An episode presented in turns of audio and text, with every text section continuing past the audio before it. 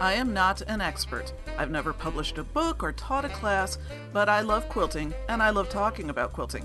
I make a lot of mistakes, but I like to think that sometimes I learn from them and get just a little bit better.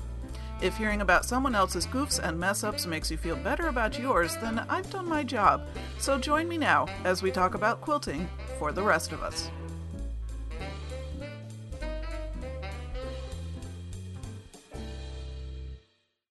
Hey, I'm Sandy, and I'm a quilter, and welcome to episode 193, in which we talk quilty resolutions and fidget quilts.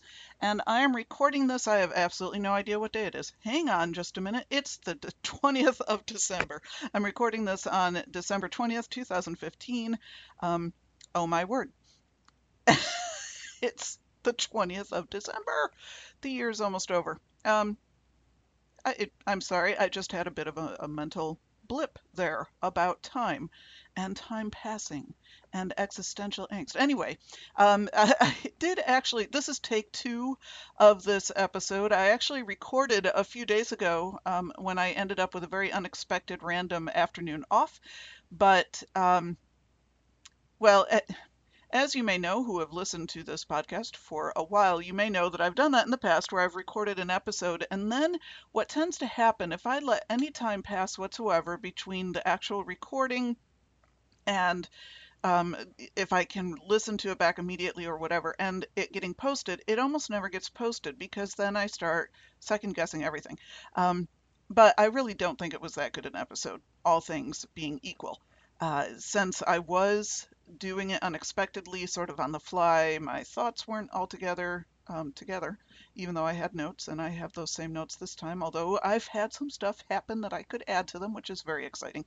Uh, but in any case, that episode never saw the light of day, so we're going to try again. So you might say this is episode 193, take two. I do want to say welcome to everybody. If there are any new listeners out there that haven't been in touch with me, please do be doobie doobie doobie doo because I like to uh, get to know you. And I have, uh, as I've mentioned in the last couple of episodes, I do know there are some new ish listeners anyway that I've enjoyed hearing from. So thank you for introducing yourself to me. Also, thank you to, you know, you old folk that have been around a while. Um, I do have a Sandy update. Um, I am not where I would like to be with my schoolwork, but that does mean I've been getting a lot of sewing done, you know, so we have our priorities at different times. I do also have a specific project I can talk about, my fidget quilts, which has been on my blog. And I can also give a little bit of an update about embroidery and what to do if your embroidery thread bleeds.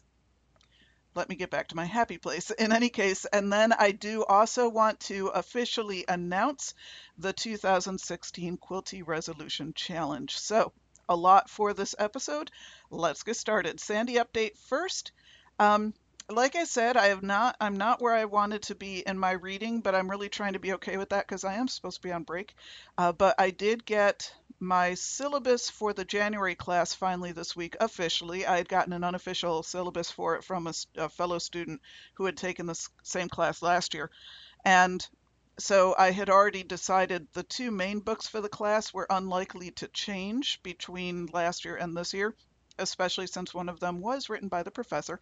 Uh, so I felt it was pretty safe to go ahead and buy those two books and at least read the one written by the professor prior to getting there in January. And yes, indeed, those two books are still on the syllabus, um, as well as like three others yeah, I think I ended up buying three more books for that class based on getting the actual syllabus for the class. I am going to try to get at least the two main books read before I go to class in January. I'd like to try to get some more of the reading done because we're actually only on campus for a total of eight days. And when I went through the syllabus and looked at what the reading assignments were that we're supposed to have ready for each day, it was something like 300 pages of reading a day. So I really am trying to um, get as much of that done before I actually show up in Boston as possible. Uh, and then, like the next day, I did get the book list not the syllabus, just the book list for the um, spring semester class, which actually starts two days after our January class is done. So I've purchased those books. I am not even going to pretend to try to get any any of those read before class starts because I just really have to focus on the January class. However, the fact that I'm a little bit behind um, in my reading actually has to do with two things. One, that yes, I am actually getting some sewing and embroidery done. I decided I wanted to prioritize a little bit of Christmas prep this year, especially since I wasn't really around before Christmas last year. Um, if you recall, those of you who have been listening, I was actually in Myanmar this time of year. Let's see, it's the 20th. I was just coming home, I think, today. Um, 20th, 21st, somewhere in there. So it just felt really good to be around. Now, I would say I would be more in the Christmas spirit if it wasn't 55 freaking degrees outside. that is just, that's uh, definitely, you know, yeah, I believe in climate change because 55 degrees in December in Western New York is freakish just absolutely freakish. Uh, so it's been a little bit hard to get to get in the Christmas spirit for those of us who are used to snow being around at Christmas. Now, there are those of you in the other hemisphere who are used to Christmas happening in the summer. And in fact, I was getting a kick out of the fact that I believe it was uh, Ms. Lottie from New Zealand who just recently attended a Christmas parade, and everybody was wandering around in like bathing suit tops. and, and shorts. And I was just like, yeah, I don't even know what that would feel like. Anyway, um, I digress. So that does mean I have some sewing stuff I can talk about. The first thing I can do and uh, talk about that I did get finished, um, although I still have to frame it, but I've mentioned before for my daughter for Christmas, I am doing two embroidered, um, they're going to be framed wall hanging or pictures. What do you call an embroidered piece that's in a frame. I don't think of that as a wall hanging because to me a wall hanging is a quilt or something that's not, I, don't know what to call it. It's embroidery in a frame. Anyway, there's, there's going to be two of them. They will be a match set. Um, and they both are sayings about tea. Uh, again, I've mentioned these in, in a past episode. We are big tea drinkers in our family, at least three out of the four of us. I don't think my son drinks tea, but he hasn't lived at home for six years. Maybe he does. Uh, but the two sayings. These are patterns I bought from Etsy. And when I post pictures of the finished products, which obviously I won't be doing until after Christmas, I don't think she reads my blog, but just in case, and it does show up on Facebook, um, I'm not posting until after. But I will then post the link to the pattern designer in Etsy uh, because I've actually now bought several patterns from her. I really love her designs. And um, I've been listening with interest to Frances in her last couple of episodes, not the most recent one. I'm not all the way through that, only about five minutes into it. So I can't speak for the most recent Frances of Off Kilter Quilt episode, but I can speak to a couple of right before that, where she talked about whether or not you use patterns and other people's designs, etc. And I will say in quilting, I really almost never do anymore, unless it's considered like a technique where I do a disappearing nine patch or something like that. Um, on rare occasions, I use somebody else's pattern. Very rare. Usually I'm doing my own thing because um, I've been doing a lot more art quilting lately. Uh, but, um, or like with the Jacob's Ladder, that's just a traditional block that I just monkeyed with. Um, but when it comes to embroidery design, because embroidery designs rely much more on drawing skills, which is something I don't want to say I don't have drawing skills because in this podcast before, I have often said you shouldn't say you're not good at something, you should just say you're not practiced at it. So let me just use that euphemism. I am not practiced in my drawing skills. they really stink, basically. Um, I can pull out a few things okay, but they're not something I really have a lot of confidence in. So that is a place where, when it comes to embroidery, I have started using a lot more designs. I still do my own kind of freestyle embroidery most of the time. That tends to be what I prefer.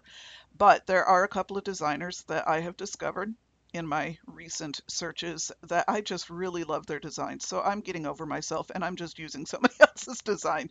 Um, so the first one of these two T sayings, I'm looking, I'm standing up as far as my headset cord will let me walk here because it's sitting over on my sewing table it says, Where there's tea, there's hope. And the second one says, Tea solves pretty much everything. So those are the two sayings that once I get them both done, I'll put them in a frame. And I've made them, uh, intending them to be hung in her kitchen in her adorable little studio apartment. Um, now, here's what, here's my teaching moment because I did have something go what could have been horribly awry. Um, I am using pretty much straight DMC floss for this project, which is also unusual for me. Again, as you know, I really started out my major embroidery, um, well, my I, don't want to say my first major foray into embroidery because I've done embroidery before, although never at this level of intensity as I've been doing the last few months. Um, this time around, my first real try at it was Sue Spargo's butterfly project, and I've been using all sorts of weird threads for that. And I still tend to prefer like the pearl cottons, the variegated things, the things with a little more heft and interest to them.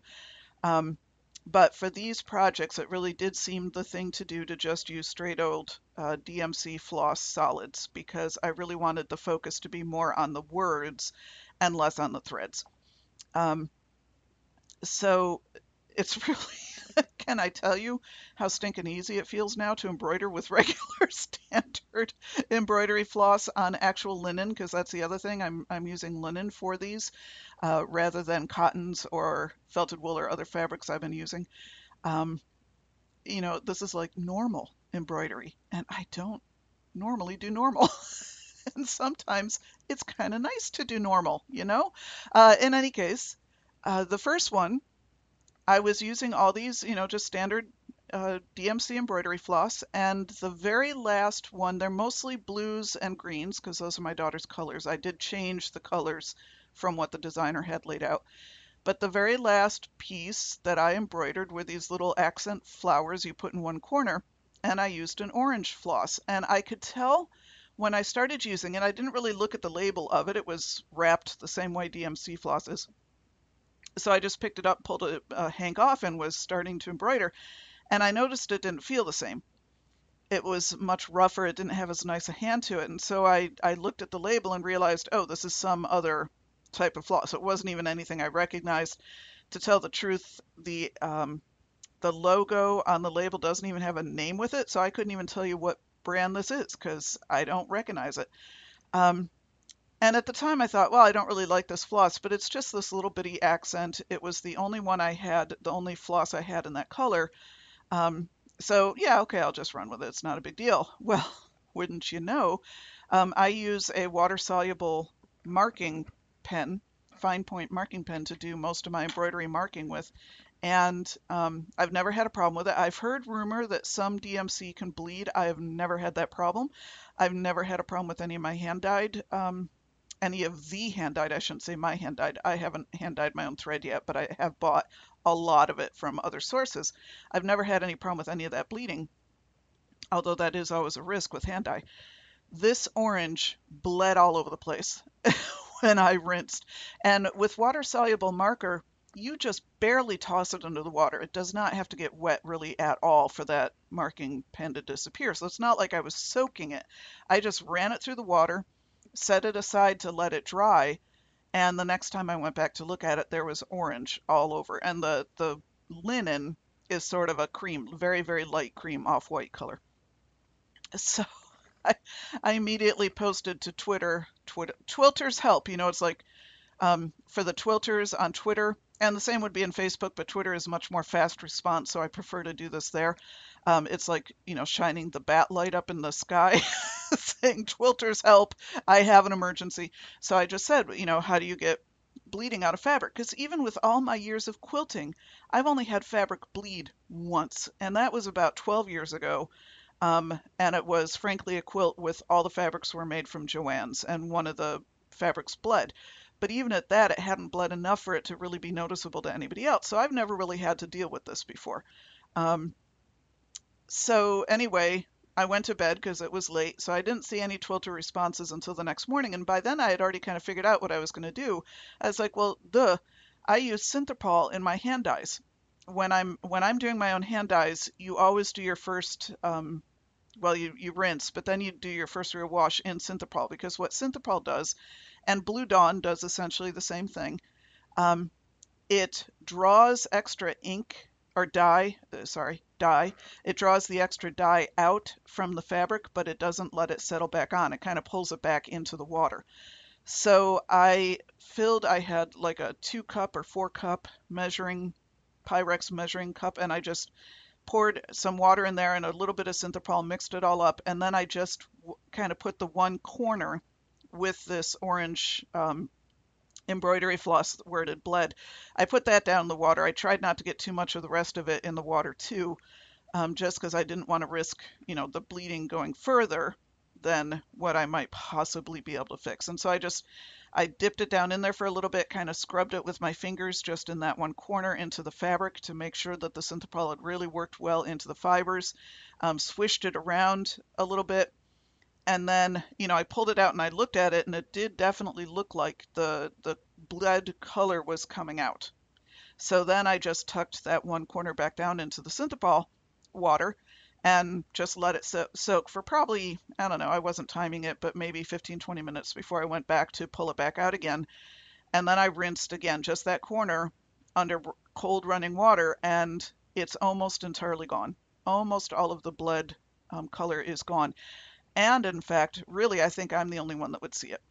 If you don't know what to look for, you wouldn't even see it there. It is such a very, very, very light haze of orange that you know, looking at it from here, it looks fine. Um, looking at it with the naked eye, it looks fine. When I get right up close to it, I can see where it was, but that Synthrapol really did the trick. So, um, and again, Blue Dawn does about the same thing. So if you have problems, you know, for example, with an embroidery project, if you rinse it and any of the colors bleed, try putting some Synthrapol or some Blue Dawn into a, you know, smallish thing of water and if you can isolate and just do that one corner, that's probably safest. But if it's the whole thing or somewhere in the middle, just soak the whole thing. And in fact, part of me is kind of wondering whether in the future I might not just do that when I'm rinsing my water soluble markings out. I might just use, you know, Blue Dawn Synthrapol water altogether. Um, since it does rinse so easily with just water, I haven't bothered using any soap and I haven't really wanted to because I don't want to agitate the embroidery much. I want to keep everything as, as you know, clean as possible. But um, having learned from this and knowing again that there is a rumor out there that uh, I think it's the red. It's usually red gets a bad rap. I think it's the red DMC floss. I've heard rumor does bleed. Um, so maybe this will just be what I do in the future is is use the Synthrapol whenever I have to rinse the markings off. So um, that was a possible tragedy averted. Although I had already decided, you know what, if I couldn't get that bled orange out of there, I would probably just, I don't know, start from scratch and redo the whole thing because the way it was placed and the way the design is, I couldn't just embroider more over it without it looking really bottom heavy um, where that design was. Or I couldn't just cut it out. You know, it was kind of like, oi, it's it's sort of just there, and I can either have it be there as a big orange spot, or just start over again. Um, and you know, the project should not have taken me nearly as long as it did. It just took as long as it did only because I had a lot of breaks in the action. The embroidering itself is all chain stitch, um, back stitch, stem stitch. That was pretty, yeah, those were the only three stitches I used on the first project. I suspect the second one's going to be the same. I haven't looked at it really closely yet. Um, so that's your learning moment from tragedy that happened to me. So uh, let me talk about, well, and just to finish that story, I do now have the second one all traced. I've got my masking tape along the outside edge. If any of you are new to embroidery, that was a little trick that the woman at the um, needle art store had told me a while back when I was doing a different project that if you use blue painter's tape or masking tape or something and just tape all along like a frame around the outside edge of the fabric that you're embroidering on, it keeps it from fraying when it's in and out of the hoop. So I've got that all ready to go and I will start embroidering that project tonight.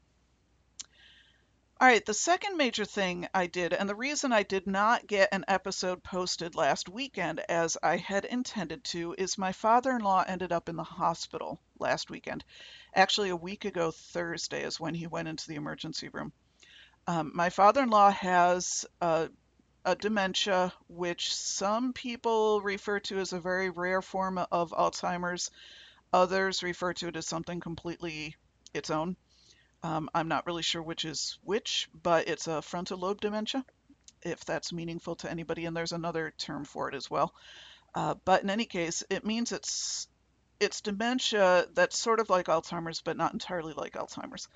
Uh, he's still he's uh, oh gosh, four years ago I think is when he first started showing signs that we could recognize as something going on.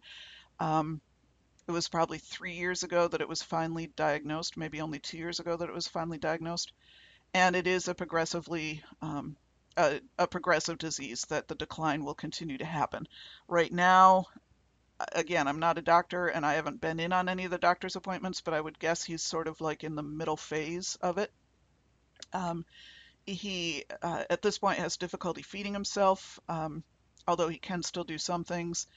Uh, but he's still physically okay. He can walk um, with some. I mean, he he needs help once in a while. Stairs are tricky, but he can move around. And um, memory-wise, is very in and out, which is uh, it's more short-term. You know, time really has no meaning for him, and it's mostly communication skills. You don't always know whether he's not understanding what's going on or if he's just using different words to respond because communication and language is the first to go. He can still speak, he can still use words, they're just not necessarily the, the right words or in the right order. Um, whether or not he recognizes us also seems to kind of go in and out. But the upside is that he's in a perpetually good mood, which is often what happens with Alzheimer's is the opposite is people get very negative, very um, paranoid or or just act out in a lot of ways. My father-in-law is the opposite. He's in a really good mood. He can get a little testy once in a while when he's not feeling well, overtired. Um, or my mother-in-law still cares cares for him at home, and so sometimes he can get a little testy with her when he just doesn't want to do something that she needs him to do. But by and large, he's in an excellent mood. And so that makes a lot of things a lot easier to deal with. Um, so anyway, he ended up in the hospital last Thursday. It was kind of a long story how he got there. But when he was in, he was diagnosed with pneumonia, which nobody had any clue he had because it was very mild, so there were no outside symptoms. But it did explain why over the week before that he had suddenly seemingly had the sharp downturn in his behaviors, in his he had stopped I mean, he was still eating, but not nearly what he had been. He wasn't drinking enough, um, you know, the whole nine yards. And it was clear something had happened, but nobody really knew what. And again, this disease is progressive, so you don't know what's the disease versus what might be some other cause. So my mother in law finally called the ambulance, got him in um, to emergency, and he was diagnosed with the pneumonia, got on to um, antibiotics and uh, fluids, and now is better than he had been prior to that downturn. So it was clearly that was at least a lot of the issue. Um, he's still in the hospital because they're still trying to assess the future, whether he can go back home um, to have my mother-in-law care for him, whether he can go back home as long as there's help, and if so, what help, or whether he needs to go into long-term care. So that's been the long conversation over the last few uh, few days and I'm not going to go into any detail about that. Those of you who have been through it know it's very stressful. Um, so anyway, to get that back to quilting, those first few days he was in the hospital, we were all over there, you know, for hours at a time. And I made it sort of my, I took responsibility for trying to be over there um, through mealtime so that my mother-in-law could get away to eat.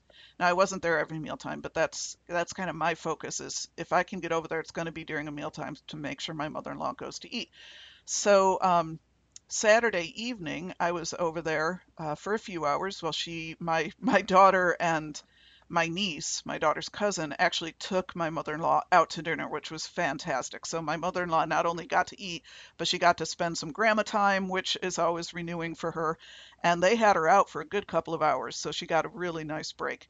Um, so, I was with my father in law, fed him dinner, and was sitting and, and watching with him and, and doing my Christmas cards for the Twilter Christmas card swap. Um, I had brought some embroidery with me, but there was no way that very cramped. He's in a shared hospital room, so there was just nowhere that I could take stuff out and work on it. I just, you know, everything was in my lap. I was like, no, that's going to be too, too much of a pain to do. Um, and he wasn't asleep. He was awake and watching TV, so I wanted to keep talking with him. So I wasn't reading or anything either. So I was just working on the Christmas cards, and I was watching him fidget. Now, he's been fidgeting for a while, um, but there's a difference between you noticing it going on when there's a lot of family members around and you're kind of paying attention to other things, so you're not really noticing it. Plus, I also think it's gotten a lot more pronounced. I think he's fidgeting more. And by fidgeting, I mean he just has to have something in his hands at all times and he's messing with it. He's in this case in the hospital it was his hospital blanket and his hospital gown he was constantly pulling them all up scrunching them all up and then moving them back and i'd be jumping up and trying to make sure he was covered and that his gown wasn't getting all tangled up in his blankets and everything um, because the, he would pull his blanket all off and scrunch it all up and then complain about being cold and i was like okay dad you need to figure out there is a little bit of a cause and effect here, but the cause and effect, he just, you know, that's beyond his comprehension.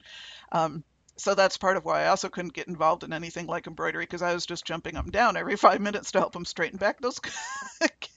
Cover yourself back up, Grandpa. Um, but in any case, so as I was watching him, at one point he's he started to settle down as the evening wore on, and he got more tired, and he started to quiet down a little bit. And uh, but I'm still watching his hands are just, he's not even paying attention. His hands are just fidgeting. And I s- suddenly had this thought of, wait a minute, this is ringing a bell for me. I think there's such a thing as Alzheimer quilts about fidgeting. and so I'm on my phone in the hospital Googling Alzheimer's uh, quilts, fidgeting quilts. And sure enough, there's something called, it's alternately called either a touch quilt or a fidget quilt and I just decided mine's definitely a fidget quilt because my father-in-law is fidgeting with the best of them, so it's got to be a fidget quilt. So I did a little bit of research while I was sitting there in the hospital, and then that night, um, no, I guess it was the next morning, I got onto Pinterest and I was going through Google and I was seeing it is a thing, you know, making Alzheimer's fidget quilts is a thing.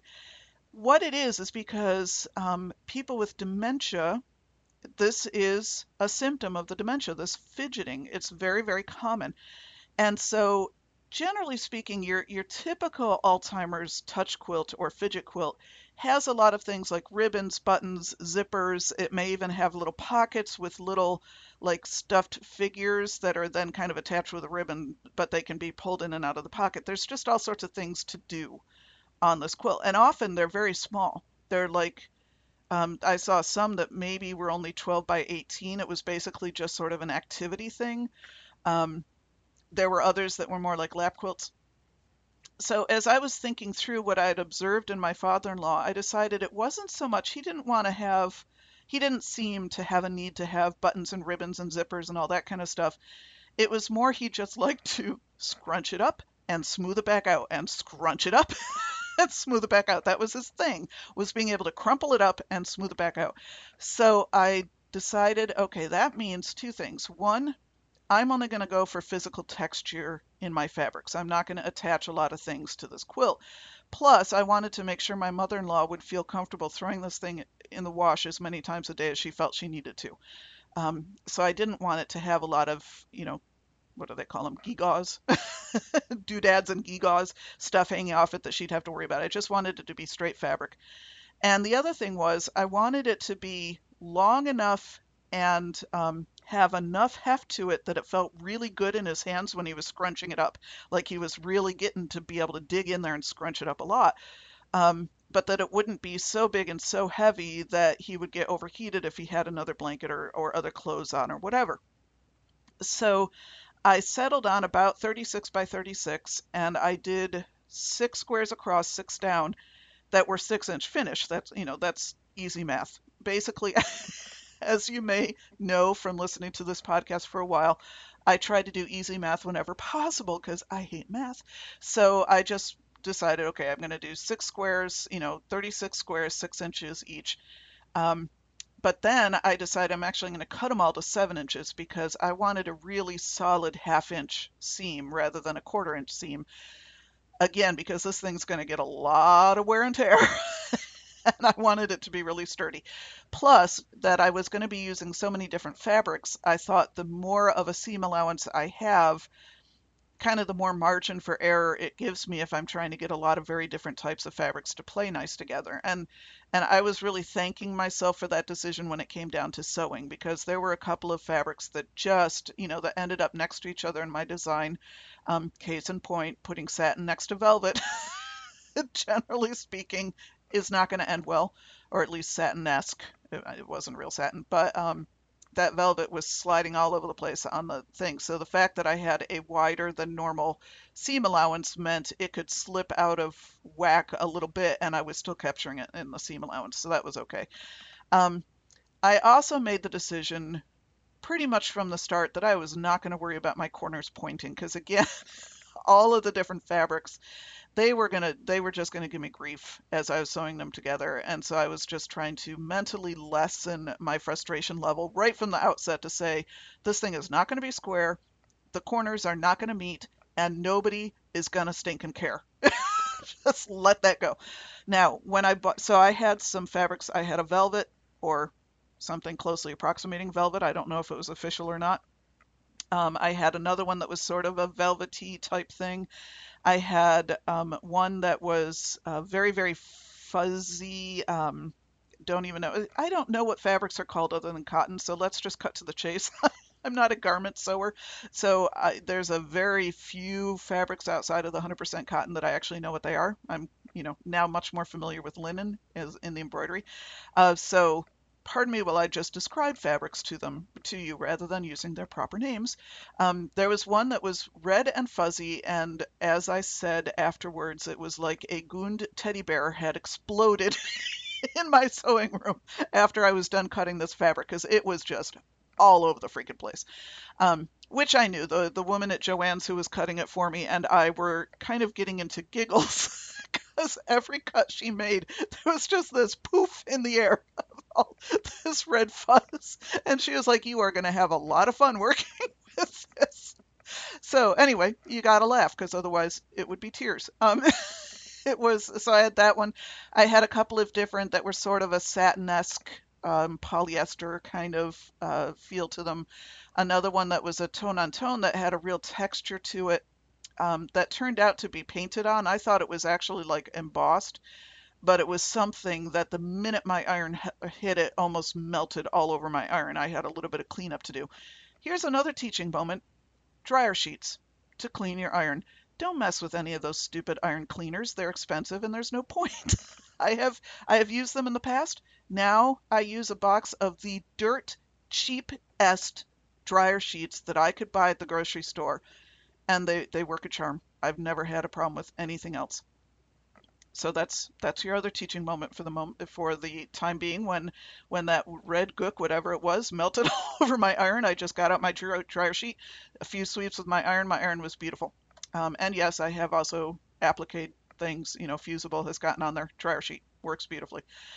Um, back to the fidget quilt. So anyway i cut all these things. The the fabric the other fabric that drove me nuts which i wasn't really expecting it to drive me nuts I had a fabric. Oh, it was like a poly. It was definitely acrylic, unnatural of some sort. It was some sort of unnatural fabric um, that had fringe sewn into it.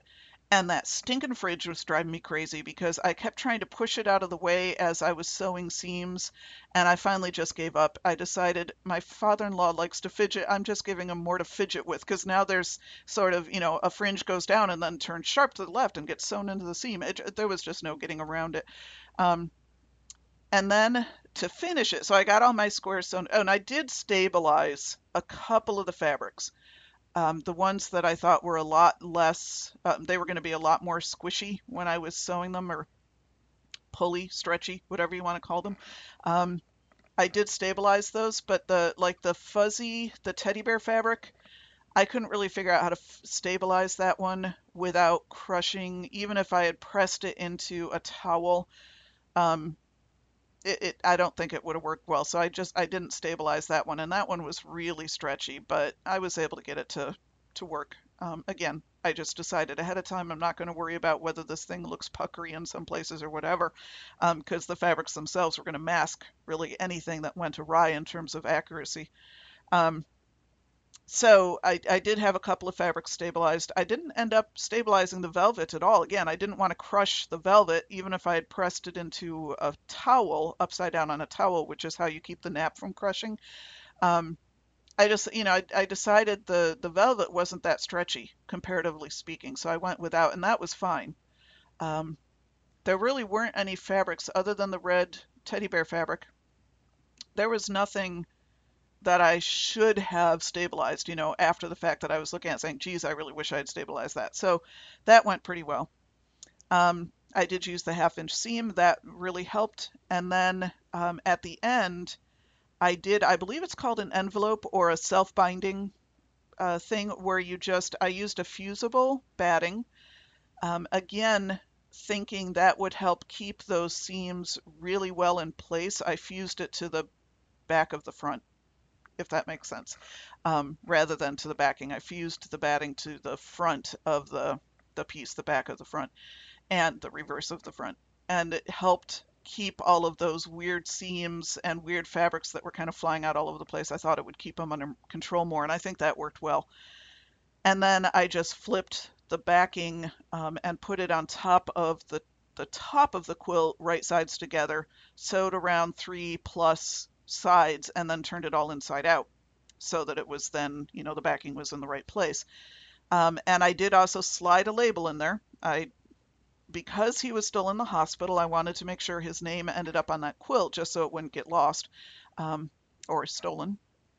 But a lot of times I think they just end up down in the laundry room and nobody even, I don't think they're intentionally stolen. I think they just get wadded up with um, whatever is on the bed and nobody pays attention until then it's down in the laundry room and nobody knows where it came from. So anyway, uh, I did stitch. I I like to do the kind of labels that you sew in. You make them into a triangle, and then you put the two parts of the triangle right in the corner of the binding, so it just sews right into the seam. And then usually on a regular quilt, I will then hand sew the remaining edge down, so the whole thing is flush with the quilt. This one I decided to just leave it as a pocket because again, I thought that might be fun for my father-in-law to fiddle with, is to have this kind of random pocket on the back of the quilt. Um, and I just wrote his his name on there. I didn't really write anything else, but I did tell my mother-in-law, you might want to bring this, you know, to and from the hospital with you rather than leaving it here overnight, just to be on the safe side. Uh, and she agreed. Um, in any case, back to the quilt. Then I just, uh, I think it was probably about an inch inside the the outside the outside of it, I sewed all the way around all four sides to make it look like it was bound, plus to kind of hold it together. Um, in terms of quilting, all I did was tack down, uh, I did little tacking marks in between each four corner section of the blocks. Um, originally, I thought I was going to do straight line quilting, you know, in the stitch in the ditch, the whole thing. But again, because a lot of seams didn't match and because stuff was kind of squishy, I decided I'm just tacking this puppy down and we're calling it a day. And that seems to have worked really well. So um, I did end up having to hand whip stitch the opening. I had hoped I would be able to just sew across it and catch it all well enough that I wouldn't have to hand stitch. I was trying to keep away from doing any hand stitching whatsoever on this, again, to make sure it would be as sturdy as possible for my mother-in-law so she wouldn't have anything to worry about with washing it. Um, but there was a little bit of a gap there, so I did just hand stitch it as you know securely as I could. So that is a part where if it gets really beat up, that could come apart, but that's easy to fix. Um, so I gave it to, I finished it, I worked on it all Sunday afternoon, finished it Tuesday, I think was the day I had a random half day off. I don't remember now whether it was Tuesday or Wednesday. And I was able to finish it that day and um, brought it over to my in-laws that night. And my father-in-law didn't didn't really comprehend altogether um, what was happening when I gave it to him. Although I said, "Dad, I've got a present for you," and he was like, "Present?" and he got you know kind of happy for a moment there. Um, and but then by the time I'd given it to him, he wasn't quite clear what was going on. But my mother-in-law certainly appreciated it. And one of the nurses was walking by the room as I gave it to him, and she popped her head right. Oh, I love these quilts, and she kind of was looking at it too, so that was nice. Um, my mother-in-law called me the next day, and she said you have to know what your father-in-law said because here I was, you know, as I gave it to him, I'm explaining to my mother-in-law, by the way, you might want to take this with you when you leave and then, you know, bring it back. And we had no idea how much, you never know quite how much my father-in-law is comprehending. Well, apparently, after my mother in law left for the night, um, she was halfway down the hall, and one of the nurses came after her and she said, and said, um, Mr. Hasnauer wants you to come back. He's got something for you. And my mother in law was like, Wait, what? so she walked back and he handed her the quilt and he said, You're supposed to take this home. So apparently, out of everything we had talked about that night, that was the one thing he had kind of, you know, clarity about that she was supposed to take this quilt home with her. Um, so she did. But every report I've heard, and I I haven't been able to get back to see him since. I'm hoping to get there um, tomorrow because he is still in the hospital. So um, anyway, every report I've heard since, everybody that's been in there has said he loves that quilt. He's using it all the time, um, just constantly messing with it the way he's supposed to. So I'm I'm really pleased with that. That felt really good. Uh, I did post it on my blog, and I've gotten a few people have commented about making their own. So I would like to invite any, I mean, people who have also made Alzheimer touch quilts. Um, I would really like to encourage any of you who have done that to uh, make sure you post pictures in the Quilting for the Rest of Us Flickr group, or if you've already got something on your blog, just post a link in the comments or whatever, because I did also hear from a couple of people who were saying they might like to make one. So there's people out there looking for ideas. Uh, so do please share your own. Um, and again, there's a wide variety of, of what you might want to do. If you're doing them as a donation through an organization, check with the organization to see what it is they want to do. If you're doing it for somebody you know, someone you love, think through what is it you think they actually want. Like I said, with my father-in-law, I didn't really think buttons and ribbons and such were, were what he was after now. It was something else. And so I did something else. Um, does that mean he would have hated the buttons and ribbers and zippins? ribbers and zippins. Um, ribbons, and zippers. No, he probably would have enjoyed those too, but it wasn't something I really needed to do at this point, given where he's at at this stage. So um, I, I, will certainly never be working with the teddy bear fabric again. I can, I can tell you that. It's, the whole thing did remind me why I never got into garment sewing because just give me a good old cotton any day. I'm happy as a clam. Any of those other weird fabrics, not as much into them. Um, so anyway, uh, that was my major project this week, and and since I hadn't expected to be doing it, um, I didn't get other things done that I really needed to be getting done, but that was okay. The whole fidget quilt, again, especially because I kept it fairly simple, I would say all in maybe five hours, maybe five hours, it, possibly six, but certainly no more than that and that was mostly because it took a while to cut some of the fabrics because um, they were squidging all over the cutting table and I, I, was stabilizing some of them you know that kind of thing. I, I didn't really pin much at all. I pinned a couple of seams. Um, but again I was mostly going for speed on this one very intentionally so uh, so anyway they don't take that long to do. And it would be an excellent donation project. There are some guilds who do them as sort of group guild projects I do not have any names of organizations offhand that you know do this that take them because I was just doing this for my father-in-law. Again, if there are those of you who have done projects like that for your guilds or with your guilds and have information you want to post in case anybody else is looking for it, please do. All right, let me talk about um, my other major topic for this episode is my Quilty Resolution Challenge. Again, those of you who have been listening for a while will know that um, every year, really, I think since the first year, I think I've been doing this right long, I issue a challenge for resolutions around quilting. And I know people have different feelings about resolutions. I'm not going to go into that again this time. I've talked about that in the past, so listen to past year's Quilty resolution challenges to hear what my personal opinion is about resolutions, etc. Um, what I do every year is the way these tend to come about is I think about what is it I really want to do? what is it I want to accomplish? And then I figure out a way to broaden that out to be something I can invite other people to participate in. I think the first year I just did something like the number, you know, list the UFOs you want to finish or something. It was pretty straightforward the first year. But every year since then, I've had different themes. I am very, very big on achievable goals. Um, so I'm going to give some very specific information about what it is I'm actually asking for in this challenge. I'm going to describe the challenge to you now.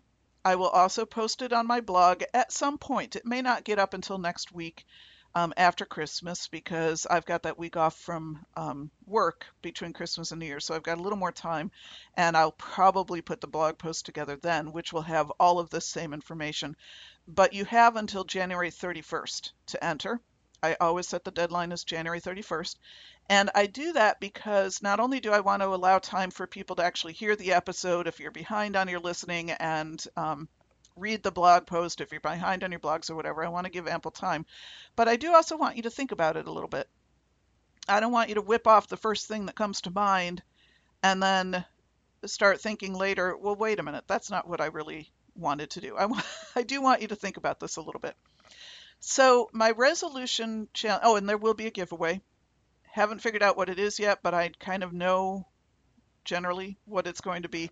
Um, and in the past, this has always been a pretty popular challenge. I have a spreadsheet online form or a form that I have you fill out that goes into a spreadsheet.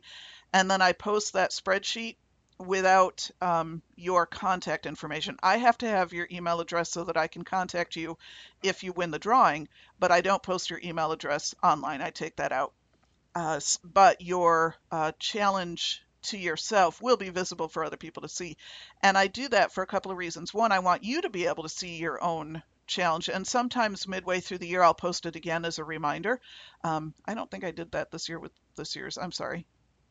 I don't think I did. I think school just blipped all that from my mind, but sometimes I will do that.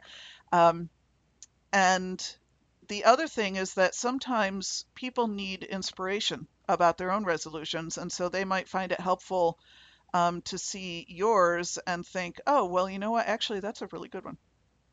The other thing I do, um, and I picked this up, Sandy of Quilt Cabana podcast is the one that first uh, talked about this years ago, and I don't think she's still doing this, but she had gotten it from somebody else. This originates from someone else somewhere, and I'm not sure where, but it's the word of the year, having the word of the year that you want to be have be your guiding word, and I really really like that. Um, so I've been doing it. Last year it was an unofficial part of the challenge. This year it's going to be back to being an official part of the challenge. And I will say my word of the year last year is probably the only part of my quilty resolutions for 2015 I actually succeeded at was living out that word of the year.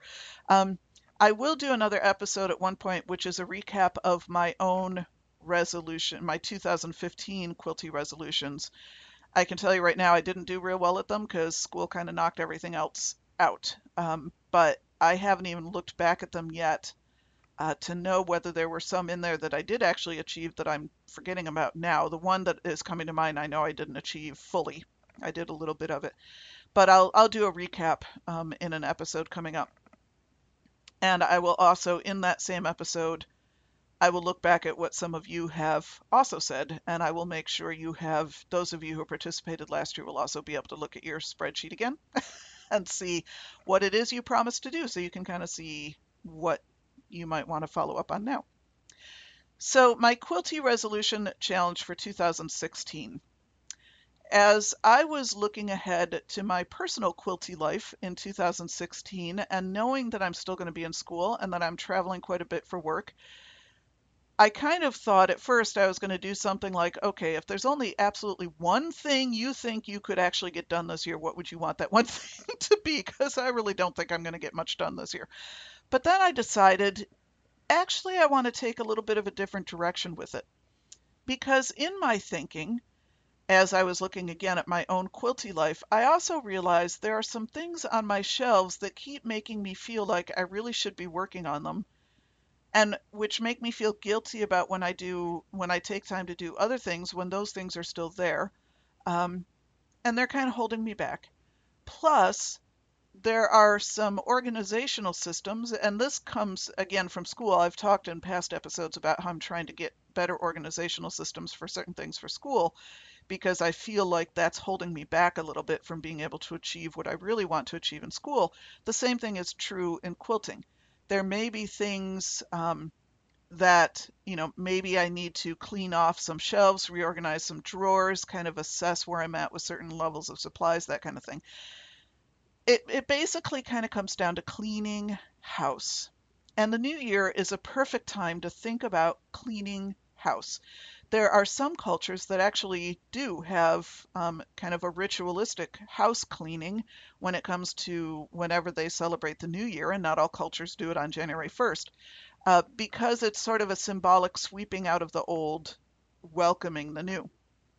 And so when I think about that in terms of quilting life, I want to challenge all of us, and I'm including myself in this, to think about what are three things that you're going to do, that I'm going to do, to clean house in our quilty lives, mentally or physically.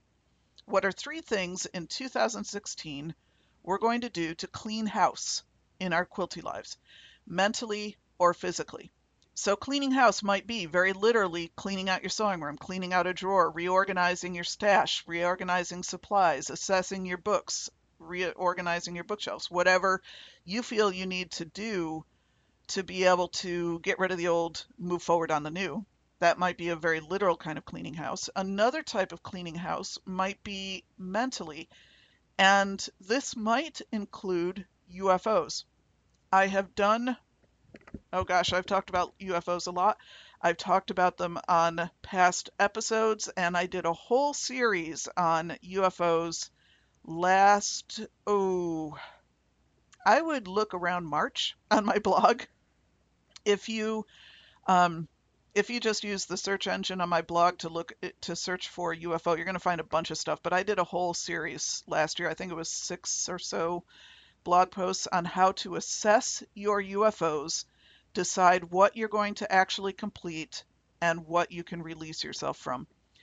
For me, this is what I came down to with my mental cleaning house for 2016. I have a couple of UFOs that it's time for me to just admit I'm never going to do them. I'm never going to finish these things. Um, and I'll talk about that more in my next episode, but that's that's where I'm at. I just need to release myself from a couple of burdens. Now, here's where I'm going to give you some pretty strict rules. The number is 3, people. 3 things you're going to do. No fair saying I'm going to finish 15 UFOs as one thing and then having two additional things. Remember what I said about goals being achievable. Don't set yourself up for failure.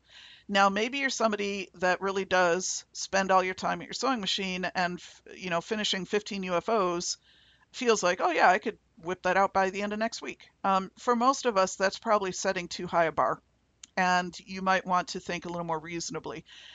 It's much better to give yourself an easy win to make yourself better. You get more motivated rather than setting yourself up for failure, rather than having really unrealistic expectations about what you're going to be able to accomplish.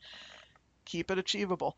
This is something I have to do to myself, do to myself, do for myself, do with myself every time I have an unscheduled weekend or a vacation or even just an afternoon or a day off.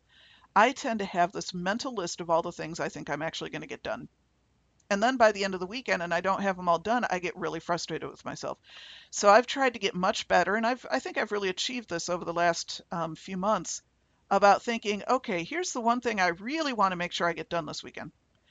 And then here's the two or three other things. It would be nice to get done this weekend, but I'm I'm not going to hate myself if I don't. And then all I really focus on is getting that one thing done. Everything else is gravy. And boy, I've been a much happier person since I started doing that. So think of this Quilty Resolution Challenge as more of a launching point. That's a good term, a launching point. What are three things you could do to clean house, mentally or physically, that you could achieve relatively easily? And then you've got the motivation to move on. Now, mentally cleaning house might also be getting rid of an attitude. You know, maybe you have an attitude about doing a particular type of thing. You've always thought doing thus and so would be way too hard, so you've never tried to do it even though you've always wanted to. Or maybe you've got a pile up of UFOs because you feel like you're just going to mess it up with your free motion quilting skills or lack thereof. And so for you, cleaning house might be a mental readjustment. Or it might be, you know what, it'll probably help me if I do finally take that Craftsy class that I bought years ago and it's still sitting in my computer and I've never looked at it on free motion quilting. Um, I don't know. I can't say to you what your cleaning house needs to be, um, but take some time to think about it. Is there something that you really feel like if you could just do this, you would be ready to move forward in some way? So that's what I mean by cleaning house.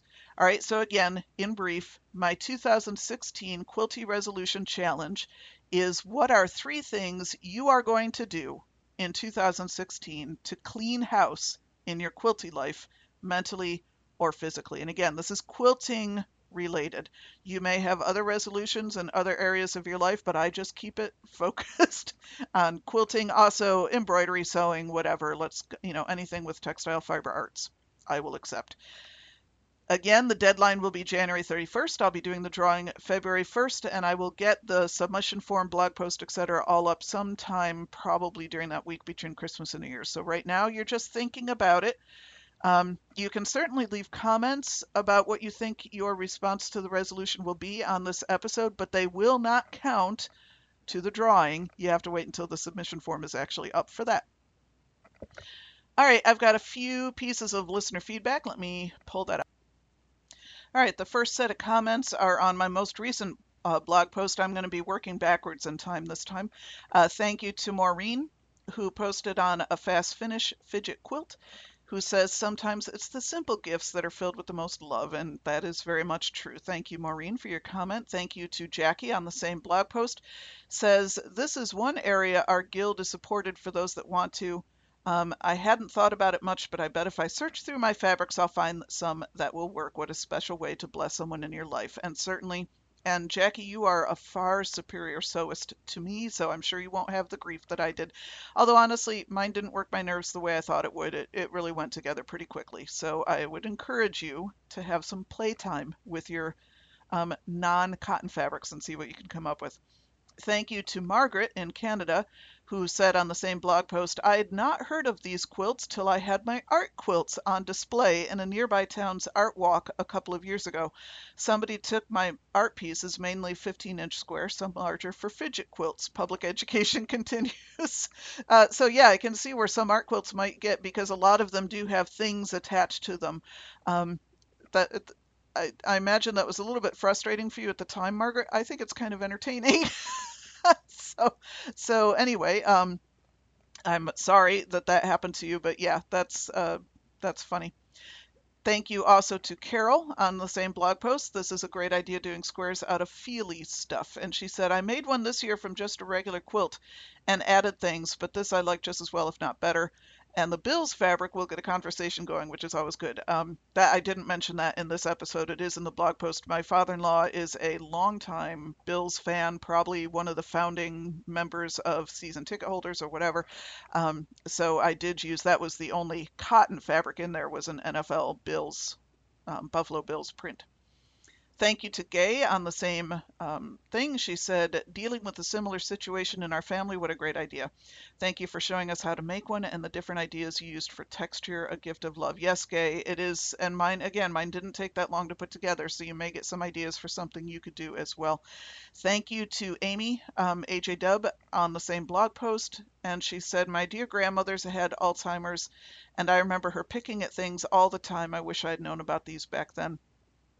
Yeah, I don't really know when the whole touch quilt thing got started. Probably fairly recently because a lot of research into dementia has come about more recently, um, and that's kind of what's resulted in these touch quilts. Thank you to Valerie also for your comment on the same blog post. Noni pasted, uh, pasted, posted on my Craftsy class review, Cook Smarter Solutions for Weeknight Dinners with Sara Moulton.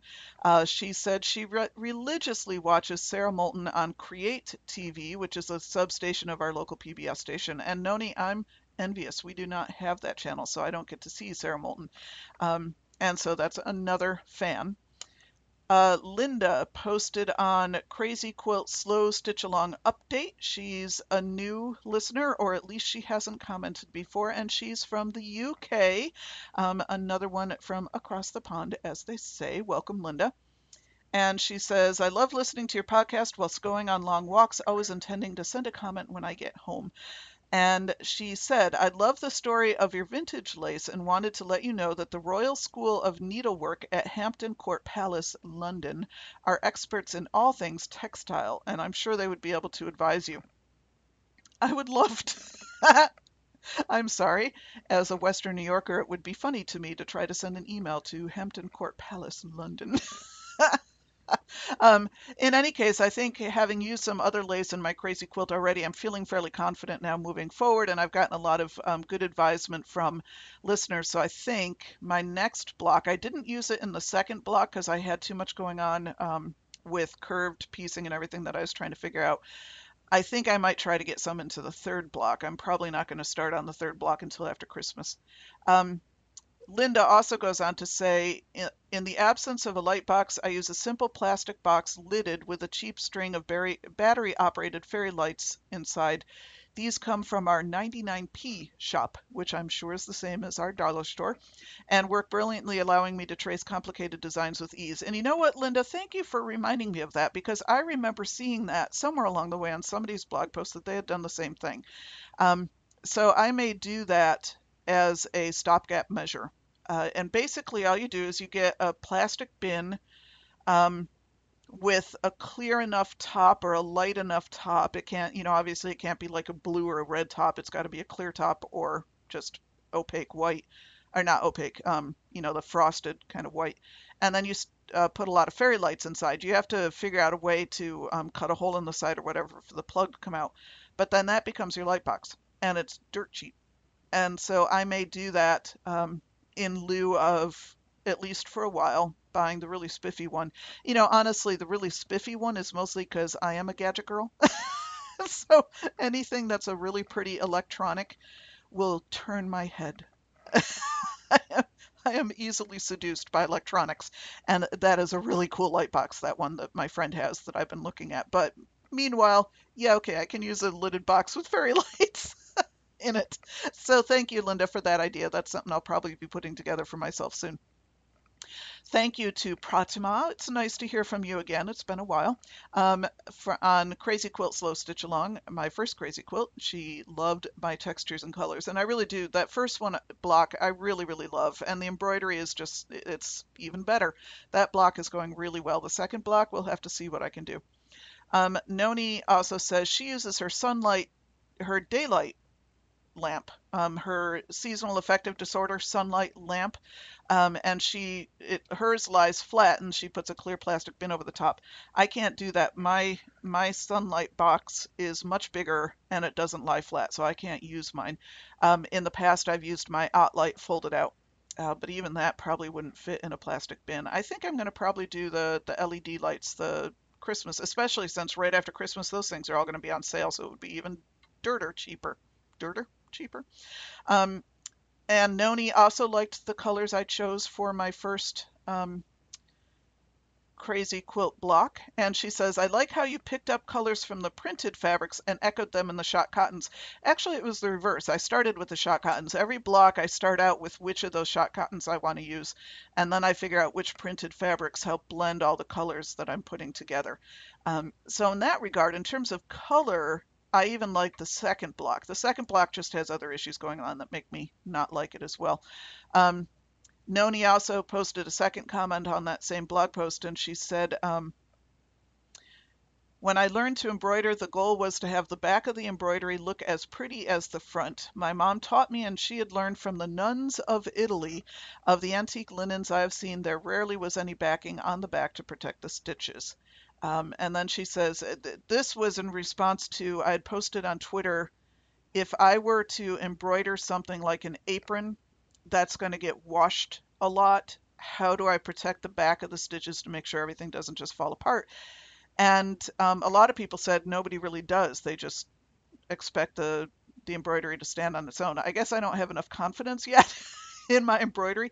And Noni had an excellent idea that I think I would do um, she said use an iron-on woven interfacing to protect the stitches. So once I get all the embroidery done, then her suggestion is using an interfacing uh, to iron it over the back to protect where all those knots and everything are. And that's just a fantastic idea. So if I do ever do this apron that I'm kind of have in my head I might want to do, um, I think I might try to do that and see if that works. Because the person from whom I would be making this apron, it would be getting mucked up. So it would be getting washed fairly often, or at least I want the person to feel like it could. Uh, so anyway, Noni, that's an excellent idea. Thank you. And Noni, I'm not going to respond to all of Noni's comments because you were on a roll, Noni. Wow. Um, that's because she was under the weather for a while. She had some recovery time, so she was um, listening to podcasts and commenting. And uh, Noni wanted to know some stuff about the um, crazy quilts. She wa- she apparently thinks I actually know how it's going to turn out. Um, Noni wants to know how big the crazy quilt is going to be, bed size or wall hanging. I don't know right now. I'm just doing blocks and I'll do blocks until I'm tired of doing blocks, and then we'll see how many we have. Um, our blocks that we're doing as a, a, group that we've decided to do are eight inch square finished, so eight and a half inch, you know, as we're working on them. Um, the other thing I just realized yesterday I need to start doing uh, that using Allie Aller's method, she does not have us do um, the the muslin backing any bigger than the rest of the block, which is fine and that's normal. But what I'm finding is I really, really, really want to hoop my block. She does, Allie Aller does not hoop anything when she embroiders. I'm with bead embroidery. I'm not worried about hooping it because of anything that might happen to the block while I'm doing the embroidery. It's I want to be hands free and I have a lap stand hoop that allows me to sit my hoop in my lap and then embroider with both hands and or on the table and embroider with both hands. And when I'm doing bead work, that would be really, really helpful. Well, my embroidery block, I can't get some of the stuff I'm doing is so close to the edge, I can't get it in the hoop, so I'm having to do it hoopless. I need to um, pin some muslin strips around the outside edge so that I can then get it into the hoop. But what I might start doing, I haven't decided on this yet, but future Crazy Quilt blocks I do, I may let the muslin backing be a good two, three inches all the way around, then the block itself, and just leave it large until I'm done doing all the embroidery. And then cut it down because that way I could get it into the hoop. Um, because everything is interfaced and then you stay stitch around the block, I'm not worried about stretching the backing too big you know, the muslin too big if I've only got that bigger than the block. And I don't know if I'm describing this well, so you know what I'm talking about. But anyway, for the time being, at least I know I need to um, just use uh, safety pins and just pin some muslin strips on around the outside so I can get it to stretch the size of the hoop and have all of my beadwork of, accessible to me without it being tucked under the hoop edges. Um, so anyway, uh, Noni. That's my answer to you is I have no idea how big this crazy quilt is going to end up being. Um, thank you to Beverly also on my um, challenge and or on my crazy quilt, and she says the embroidery will add so much. This is on the second crazy quilt block, which I said I wasn't as fond of as the first. She says the embroidery will add so much you won't even remember that you won't weren't fond of the second block, and I'm kind of banking on that. I'm still working on the first block embroidery wise. I haven't even gotten to the second one yet. Um, Jackie, thank you for your comment on episode 192, in which I'm finally on school break.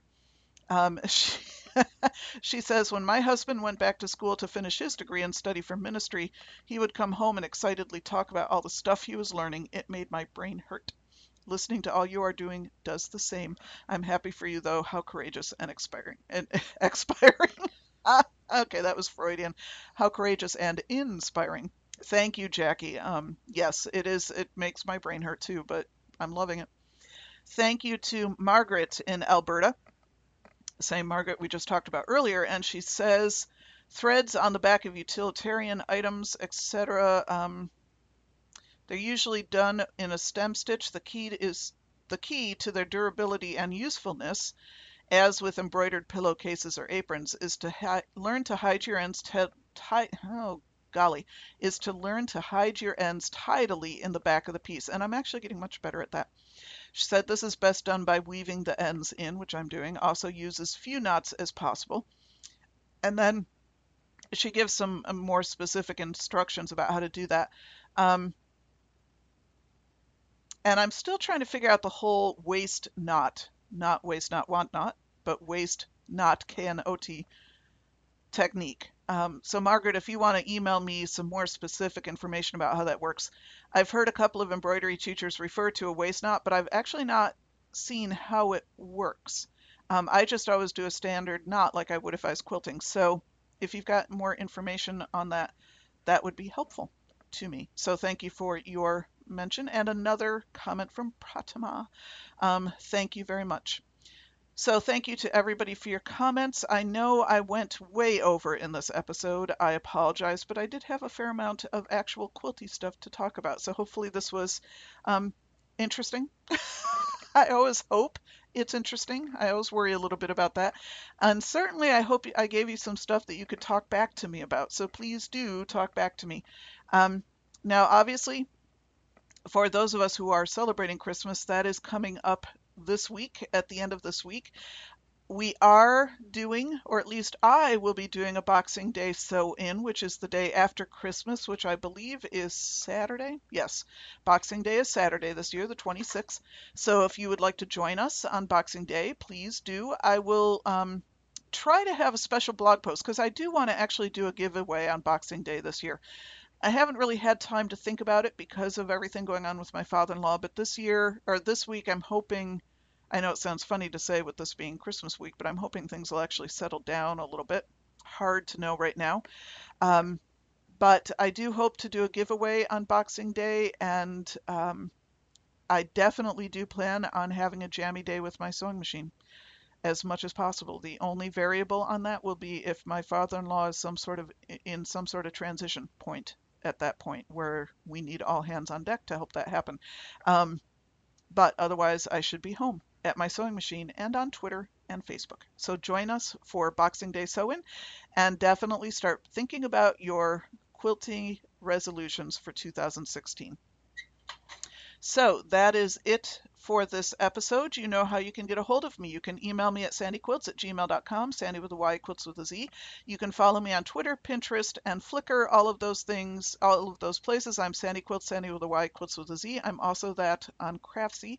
You can follow the blog. You can um, join the Quilting for the Rest of Us group on page on Facebook. You can join the Quilting for the Rest of Us Flickr group. You can also join the Quilting for the Rest of Us Flickr group on donation quilts and the Quilting for the Rest of Us slow stitch slow crazy crazy quilt slow stitch along group all of those three flickr groups. And you can join the kiva team uh, quilting for the rest of us kiva team and do good all over the world. And you'll find links to a lot of that stuff not necessarily all of it on my website at www.quiltingfortherestofus.com until next time go get your quilty on quilting for the rest of us is dedicated to shirley. Love you mom